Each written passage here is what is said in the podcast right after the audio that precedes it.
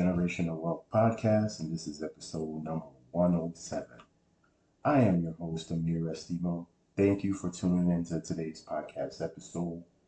I know it's been a while. Your boy's been on a hiatus since I've recorded a podcast episode.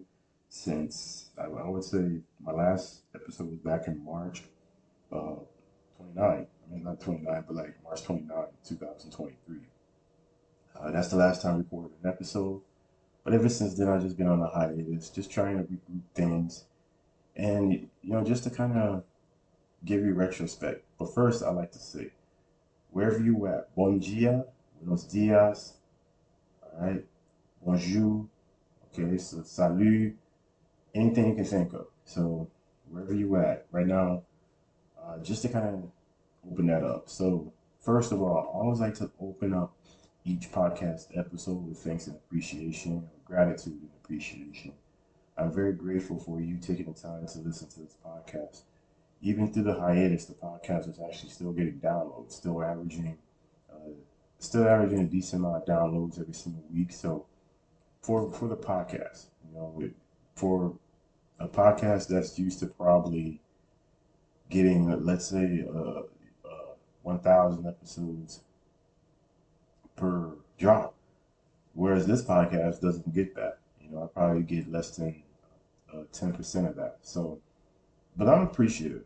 Whoever listens to this podcast, this podcast is not about 100,000 downloads. This podcast is about information.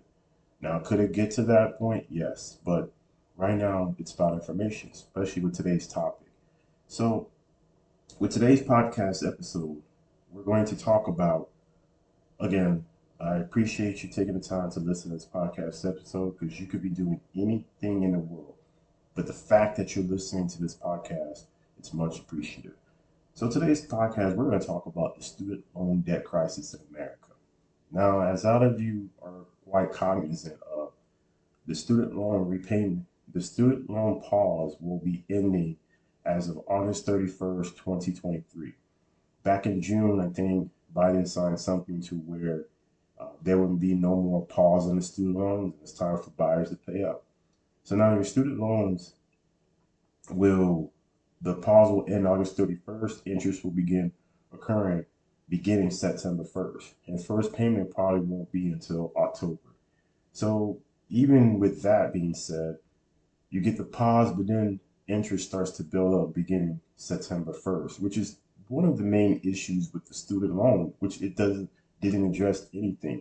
Through all this pause and all of this stuff, we went through 3 years, COVID, post-COVID, even pre-COVID, the same issue still resides. And it's probably even worse now.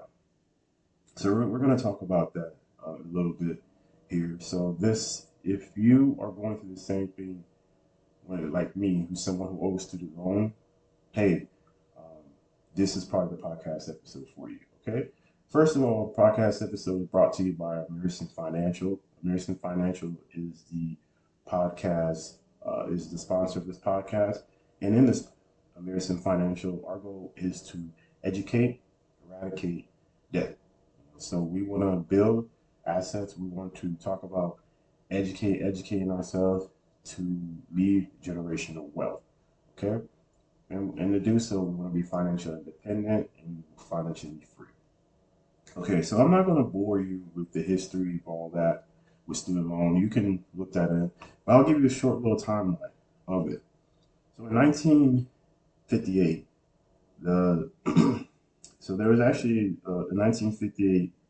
there was the National Defense Education Act. And what that was because the Soviet Union launched a satellite called Sputnik. And the NDA wanted to enact a program of education in science, mathematics, and foreign languages. And then this also included the first federal loan program for college students, providing low interest rates to students pursuing higher education. Okay? And then in 1965, you had the landmark legislation established where the federal government got involved in the higher education, comprehensive framework for federal involvement in higher education. So it aimed to make college more accessible by providing financial aid to low-income families through federal Perkins Loan Program and also Basic Educational Opportunity Grant.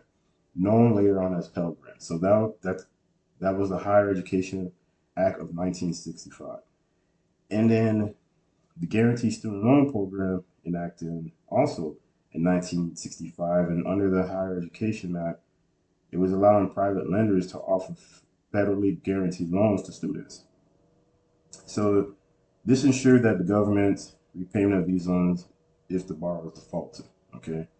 Then in 1978, the Middle Income Student Assistance Act, this is basically for middle income family who's struggling to pay for colleges, right? So this was also extended to them in other forms of financial aid was extended to them, which then introduced the Federal Family Education Loan Program, which offered subsidized and unsubsidized loans. So if you guys kind of have an idea, so if you want to look into that, like the subsidized, unsubsidized loan, I'm not going to get too much into that. You can always look that up. The Higher Education Amendments in 1992, which significantly overhauled federal student loan programs. It was replaced with what was called the FFEL program, direct loan program, shifting responsibility of the originating loans from private lenders to the Department of Education. And then ensuring the continued access to Student Loans Act, that came in act in 2008, which was a response to the global pandemic. Not pandemic, but that's when we had the, I can't think of the word right now, but when we were in recession. That's recession, sorry. So that enacted in 2008. So that basically started up then. Then in Cost Reduction Act, this legislation was made in 2007. And this was basically for Pell Grant, and this was introduced to income-driven repayment plan. So this was a public service loan program. So basically, like you went to teacher, and you went to school to become a teacher or something to that nature, your loans would be forgiven after a certain amount of time. Then the College Cost Reduction and Access Act, which we talked about, and then now the Healthcare and Education Reconciliation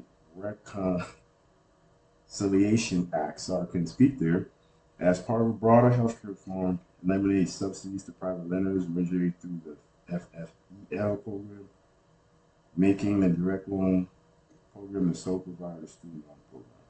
Okay, so that's just the kind of a breakdown of the timeline of the student loan and different acts that came about since let's talk about 1958. Okay.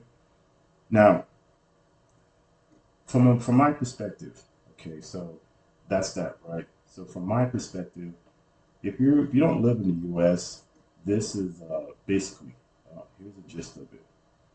So in the U.S., you go up to 12th grade here. So you go from first, you can say kindergarten to 12th grade. In some cases, pre-K to 12th grade, depending, right?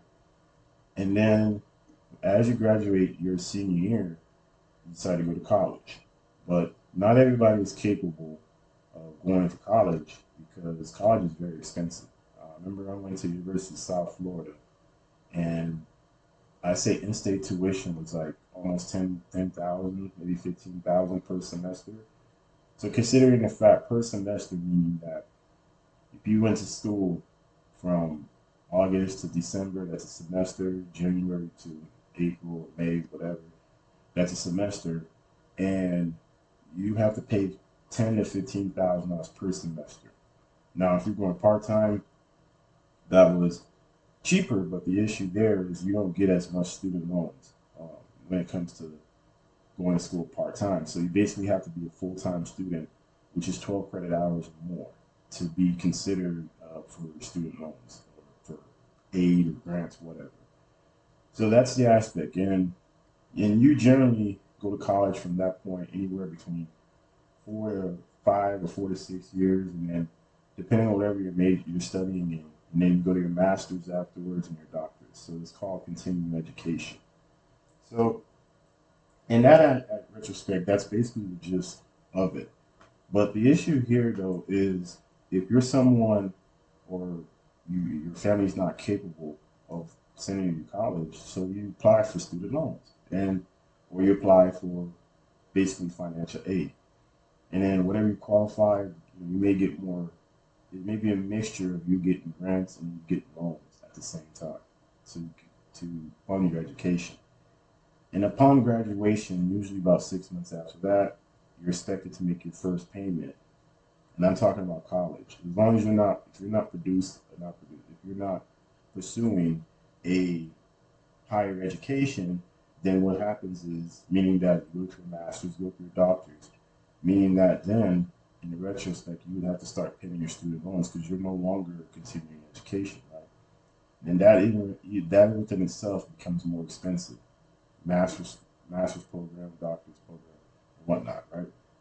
So that's to give you just to give you a breakdown, not like the political, you may see verbiage that's used. This is just basically my experience with it. And I was someone that, to be honest with you, I was in college for 7 years. And the reason is, 5 of those years, I would say probably the last 2 years of college, I went more than I needed to because I was mentally checked out. And I think my confidence got shattered a little bit when I took a course, and in the course I failed it. And then I had to wait another year basically to take that course, which pushed me back another year to graduate. And I was just like, at this point, this is kind of pointless. So I myself have student loan debt, and it's basically 5-figure debt. Is it one of the high? No, I'd probably say high tier. It would be before the 6-figure, mid 5-figure debt, somewhere around there. Some cases you hear people owing 6 figures in student loan debt, right? And if you're someone who don't come from a family that's wealthy or has any kind of type of money, it's very hard for you to fund your education. So you have no choice but to take whether the grants or student loans. And me coming from a Haitian descendant background, it's not like my parents were blessed or whatever with a whole bunch of money. When they came here, all they knew how to do was come here and work. That's all they ended up doing here. So the situation was that when I went off to college, yeah, you had to apply for student loans.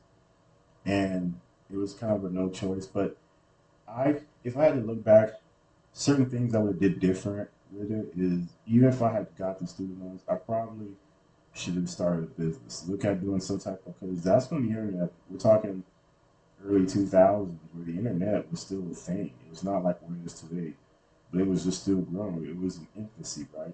And if I had figured that out by then, because the reason I'm saying this is because there's certain books I've listened to, and you're hearing how these people, some people, why they were in college, they started a business. And if I was smart enough, if I had that thought process back then guess what?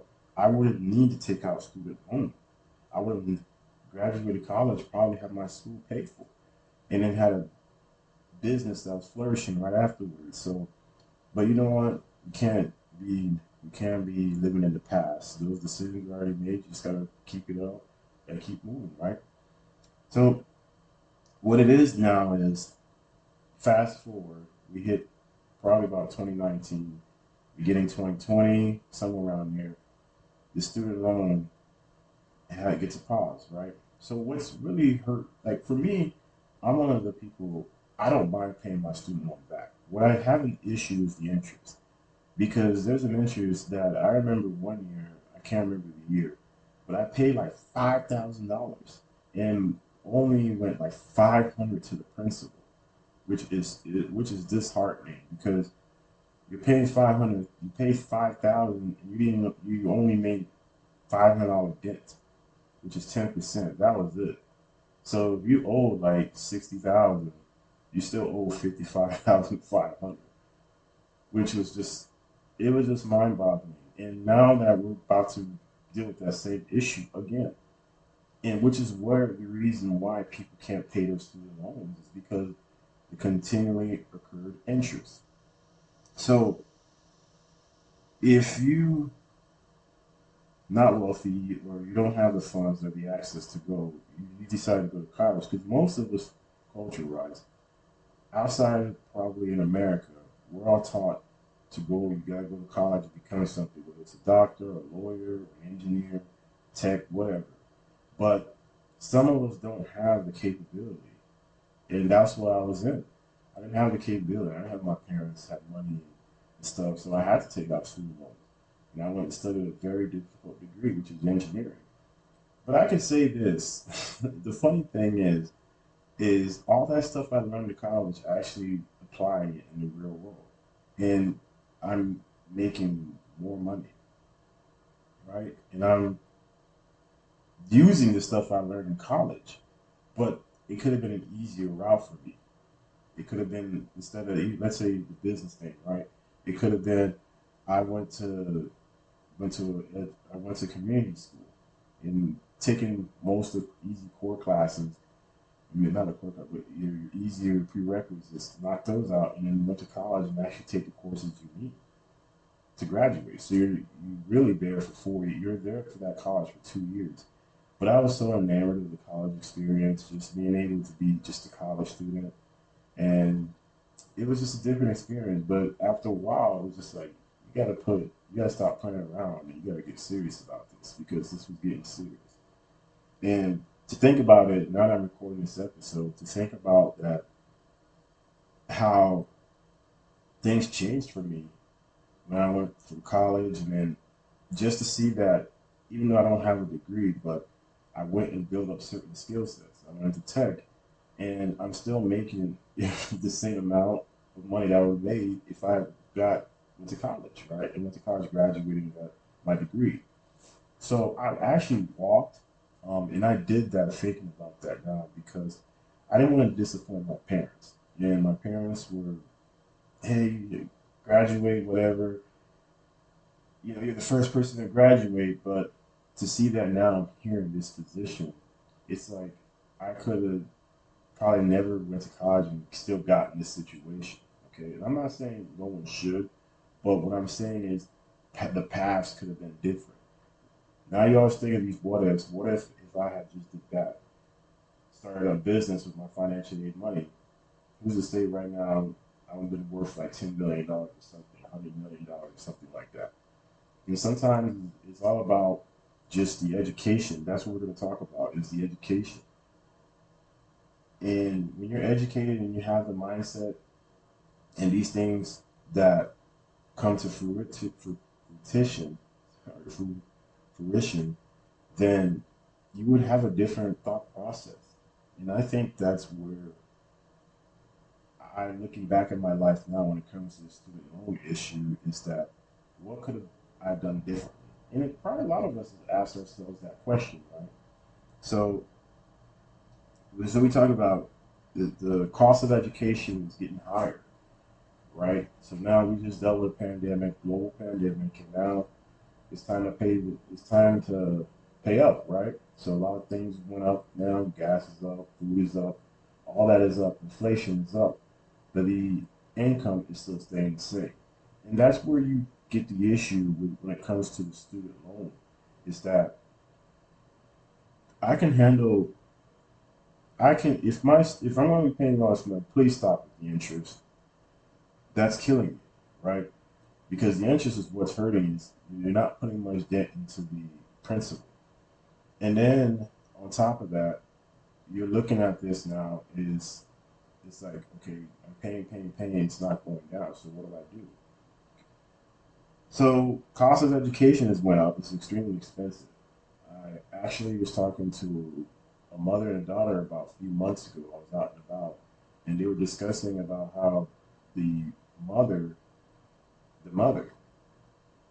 sent one of her younger kids to college, and it cost $75,000. It was not even for a private institution. It was for a public institution, $75,000. So if you break that out, that's like $37,500 per semester. That is extremely ridiculous. I have a 16-year-old which wants to go to college, and it's going to be tough. Not saying we can't do it, but it's going to be tough because it's so expensive. And then she's like, she wants to go out of state, which, you know, at first when she mentioned that, I was like, you know, it's going to be tough for you. But now that I think about it, it could be the best thing for her too, because you want your kid to, for me, is even though I didn't leave the state of Florida, I left the city I was at, and I was actually happy that I did that. I made that decision, because a lot of my friends ended up getting into a lot of stuff they shouldn't have gotten into, and who's to say if I didn't fall into that same trap?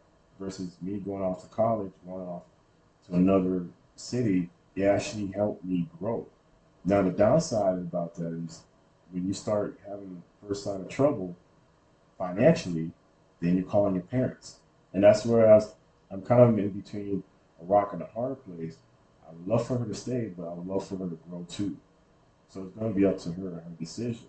But when that time comes, you got to look at all alternatives, because college is extremely expensive. Extremely expensive. $75,000 for a whole year for a public university. I'm not even talking about a private institution.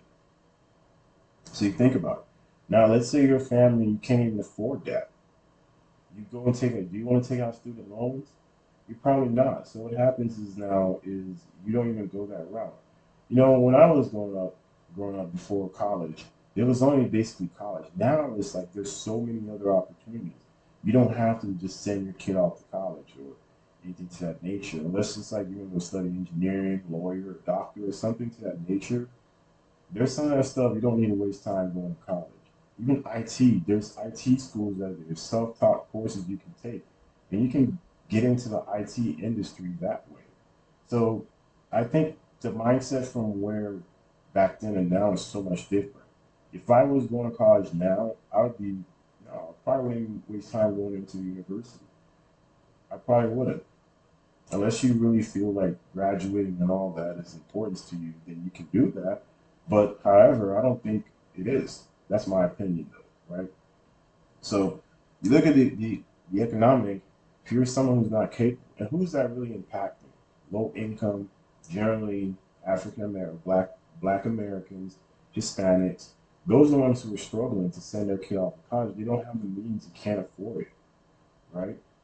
So what happens now is sometimes you have these kids who could have gone off to college, could have done something, probably don't even have the right leadership, and they're off in the streets doing whatever, committing crime, and now they're locked into society. It becomes a society of madness.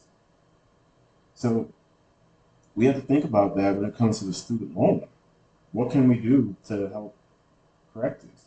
So now, Biden actually had a plan, and it was shot down by the Supreme Court, to basically, you made a certain amount of money, you would have gotten $20,000 of your loan forgiven. You made, I think it was another set of money, you got $10,000. That was shot down by the Supreme Court, where they voted, I think it was a panel of 9, and they got shut down 6-3. Right? So can we say, well, can we really count on the government? No, because it goes to show you the president didn't even have that much power. I mean, the fact that the president of America couldn't even get this passed is sad. It's sad. So we are now in a position where we can't just sit here and be, what am I going to do? What is this? We got to start taking it into our own hands. And that's what I'm going to share with you. 8 tips. Okay, so 8 tips. So number 1, we're going to educate ourselves. That's what we're going to do. Understand the terms and conditions of your loan. You know, look at different payment plans, interest rates, right? What are the potential benefits? Forgiveness programs. You know, there's things in here. You can like research the government websites, loan services platforms, and then just to know your rights and obligations as a borrower. Start with there. Number 2, create a budget. Expose yourself to the numbers. That's what I would say. Take a look at your numbers, because your spending habits has changed since before the pre-pandemic. Now, in post-pandemic, you're not spending the same, because the money that you probably would have put into your student loans, you were probably using it for other stuff, I mean, paying bills, going out, take family, traveling, so on, right? Now you're going to have to expose yourself to the numbers, and you're going to have to look at it and say, okay, where am I at now? Where was I, and where am I now currently? What am I going to have to do differently? It could mean maybe now I'm not going out as much.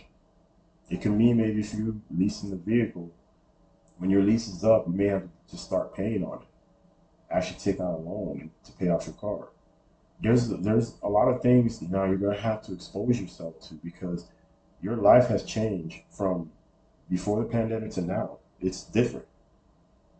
Number three, explore repayment options. I've even thought about this. Maybe, see, now the kicker is that if you, let's say you refinance out of your student loan, what happens now is, let's say you go to SoFi or something, because I've seen SoFi have been sending some marketing letters to me.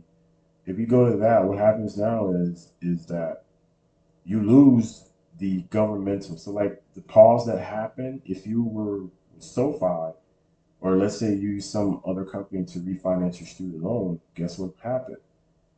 You wouldn't be able to, you wouldn't get those benefits, because you are no longer, you are now dealing with a company, a private company, to service your loan, not the government. This is not a governmental loan anymore. So you wouldn't get the pause that you have, right? So maybe you have to look into that now, looking at to refinance your student loans, because I can tell you my student interest was 6.75% interest.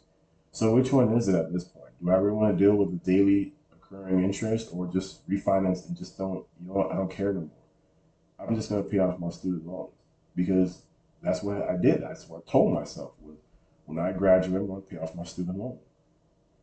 Obviously, it's not, you're not going to get the help from the government, so you might as well just forget that. So you might, unless you do some like income-driven plan. See, that's the thing. If you refinance your student loan, you don't get those options. Those are not available to you anymore. So that's something to really ponder on and pontificate, right? So you think about that. Number four, we talked about refinancing, repayment options. So there's different ones. So we have you have to look at the IDR, which is the income-driven plans. There's different sets of plans for that. So it's based off of your family size, and they give you a payment every single month. Some people end up paying like zero for a whole year, but again, the interest continually piles up. You got to consider it. So it's kind of a gift and a curse type of thing, right? Number five, seek loan forgiveness assistance programs. So maybe you have to do something in the public service sector, right? Maybe look into going into that. And then what happens with that is after 10 years, which is 120 qualifying payments, the rest of your loan is forgiven. So let's say you pay 10 years on your loan and you end up owing like $30,000, or let's say 20, the rest of it's forgiven. So that's maybe something you have to look into. Number six, prioritize your payments. Again, it's going to be, this goes back to point number two, which is budget, right? So maybe we have to look at paying, you probably incurred some credit card debt. I know I did during this time, these last few months. That's happened to me. So maybe you have to look into now how you're going to make your payments. If you're someone with multiple student loans, you may have to look at which one is more important. Do I start paying the smaller balance? How do I use the quote-unquote Dave Ramsey plan, the snowball effect, or do I use the other one? You know, snowball, which is usually you just pay off the lowest balance first until you pay everything off, or you go the other route where you pay off the high interest rate first and then you go the other route, right? So those are something you're going to have to look into. Okay. Number seven, seek professional guidance. Look for it. Have someone. Talk to a financial advisor. Talk to someone to help steer you in the direction, because things are about to get changed for you. And that's for all of us, for us. Things are about to change for us.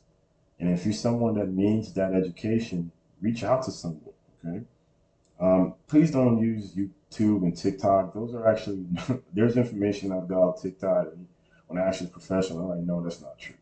And you know, those are not gonna be ways to educate yourself. Educate yourself by actually finding someone, a financial provider, or financial that can help you put your money in better position. And number eight, which has been difficult for us, which is, I would say, advocate for policy changes. And that hasn't happened, right? But should we stop? Because we still got another generation behind us that's coming. So we got to figure out how to be able to get Congress to listen to us. Yeah, we can complain, shoot TikTok, go on TikTok and complain about the issues, or we got to do something about it. So maybe in situations where you support organizations that are lobbying for student loan reform, so maybe it's good that once you got some people that go on TikTok and they share their stories, And that stuff goes viral, that content goes viral, right? So there's a lot of things you're going to have to understand here now. The changes is about to happen after August 31st. And you want to take those action now. Don't wait later. And even again, there's some things I'm looking into.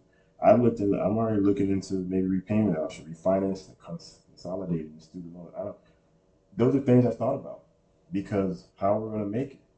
And, you know, if it's a situation where I end up losing, I go a route where I just refinance it and just say, you know what, the heck with it, let me just go this route.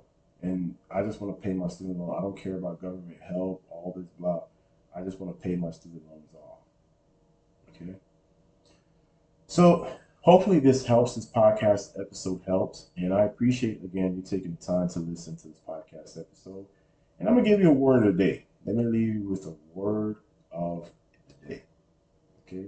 So it's going to be probably 3 languages, because I've been learning French, Portuguese, and Spanish, and of course I already know Haitian Creole. So my goal was really to speak 5 languages, but word of the day, la cabeza. So that's your head. So you gotta use your head in this situation. Okay. So always understand that when it comes to this aspect, we're gonna have to use our head. Okay. All right. Tande. So in Creole that means listen. Tande. So it's listen. Okay. And then let me see. And Brazilian Portuguese is, how do I say, bom dia, so that's good morning, bom dia, boa tarde, boa noite, good night, good evening. So, again, folks, we got this, but it's going to take time and effort, and it's going to take work, so we got to put in the work, okay? All right, so thank you for tuning into this podcast episode. Peace.